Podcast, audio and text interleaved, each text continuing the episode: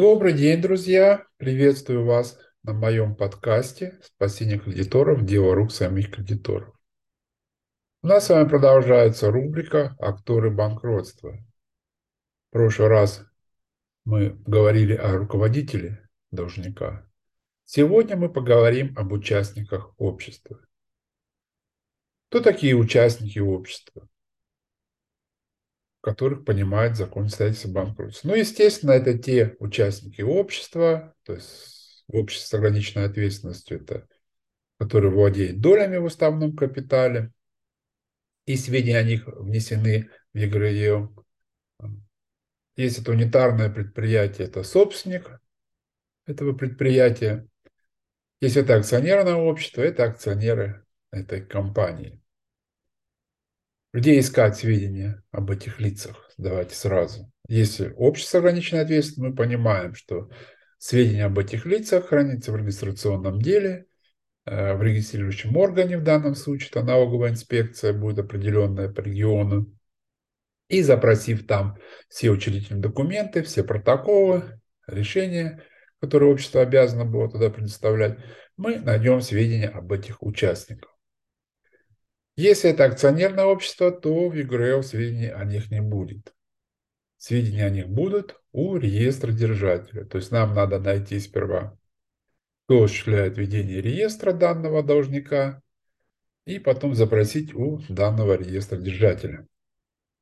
Ну, собственник тоже понятно. Сведения о собственнике унитарного предприятия в принципе будут также находиться в ЕГРИ. Какими правами обладают участники общества. Участники общества, естественно, также участвуют в деле о банкротстве. Они могут обжаловать действия арбитражного управляющего, участвовать в рассмотрении требований кредиторов, обжаловать сделки должника, подавать возражения по поводу субсидиарной ответственности, в том числе, когда их пытаются привлечь.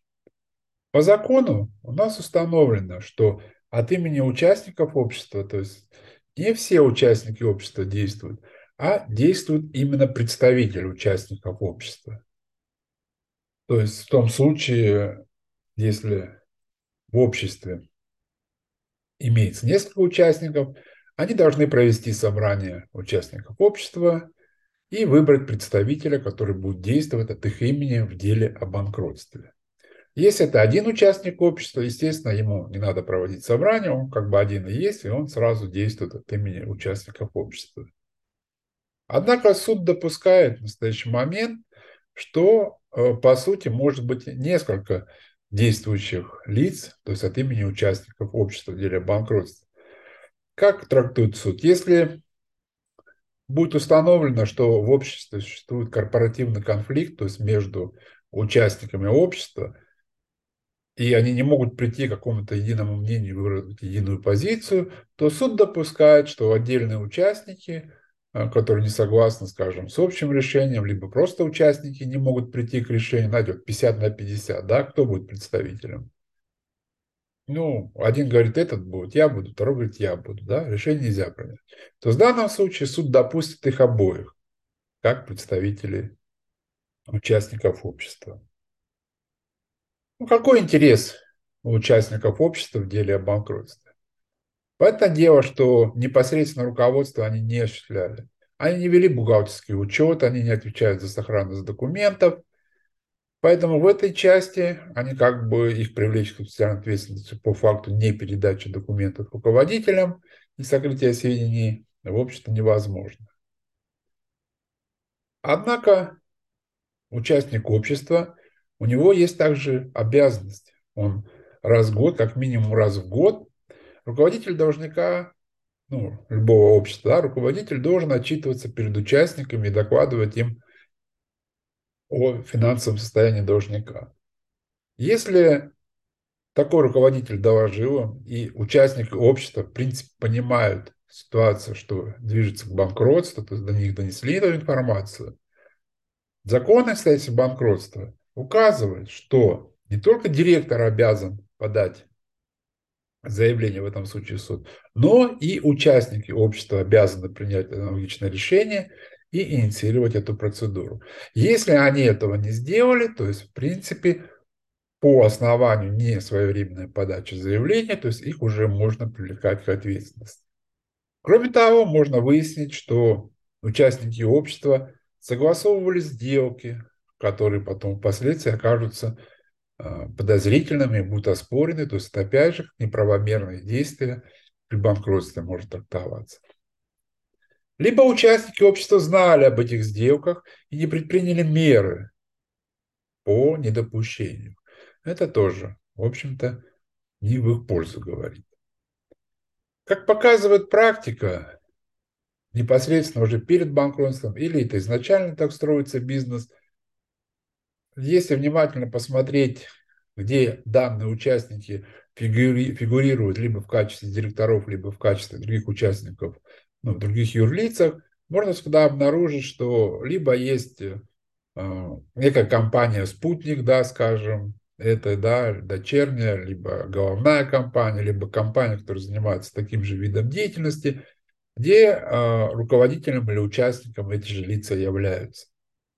И вполне вероятно, что перед тем, как э, эта компания идет на банкротство, там, если есть база клиентов, база клиентов э, туда переходит в новую компанию, э, перезаключаются договора просто так, да, как бы, новую компанию, какое-то имущество может туда выйти. Поэтому очень внимательно надо изучать этот вопрос и отслеживать такие сделки, такие факты. Потому что, опять же, эти все факты будут свидетельствовать о том, что э, они, в общем-то, внесли свой негативный вклад, да, скажем, в дело о банкротстве, поэтому их также можно привлечь к субсидиарной ответственности. По сути, как мы видим, понимаем, что у них Э, их желание, да, ну, когда аналогично желанию руководителю, да, то есть избежать субсидиарной ответственности и, в общем-то, скорее всего, не дать возможности э, комплексным кредиторам, арбитражному управляющему оспорить какие-то сделки, потому что они, в общем-то, в них могут быть заинтересованы прямо или косвенно. Поэтому они будут пытаться скрывать информацию. Мы должны это понимать.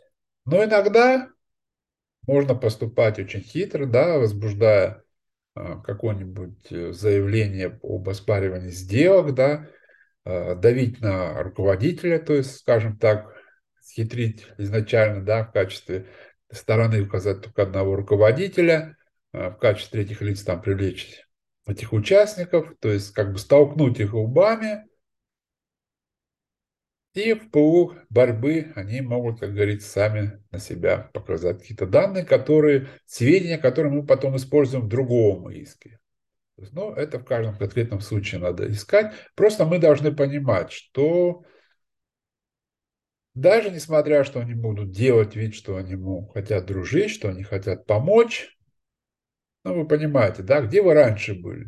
Как вы допустили до того, что ваше общество – не рассчиталась с нами кредиторами. То есть все их действия надо смотреть через эту призму. Все их действия все равно подразумевают под собой, что они пытаются уйти от ответственности, они пытаются скрыть реальное состояние дела, скрыть реальные а, договора, которые там заключались, э, сделки, которые происходили. Поэтому, скажем так, они нам не товарищи. Это в общих чертах об участниках общества. В следующий раз мы поговорим с вами о конкурсном кредиторе. Мы говорили, что центральная фигура вроде как является арбитражный управляющий, потому что он как бы в центре процедуры банкротства. Но я скажу вам, это не совсем так. В качестве диспетчера, да, арбитражный управляющий. А центральной все-таки фигурой является конкурсный кредитор. И у него полномочий гораздо больше, чем у арбитражного управляющего, если правильно ими пользоваться. До встречи, друзья.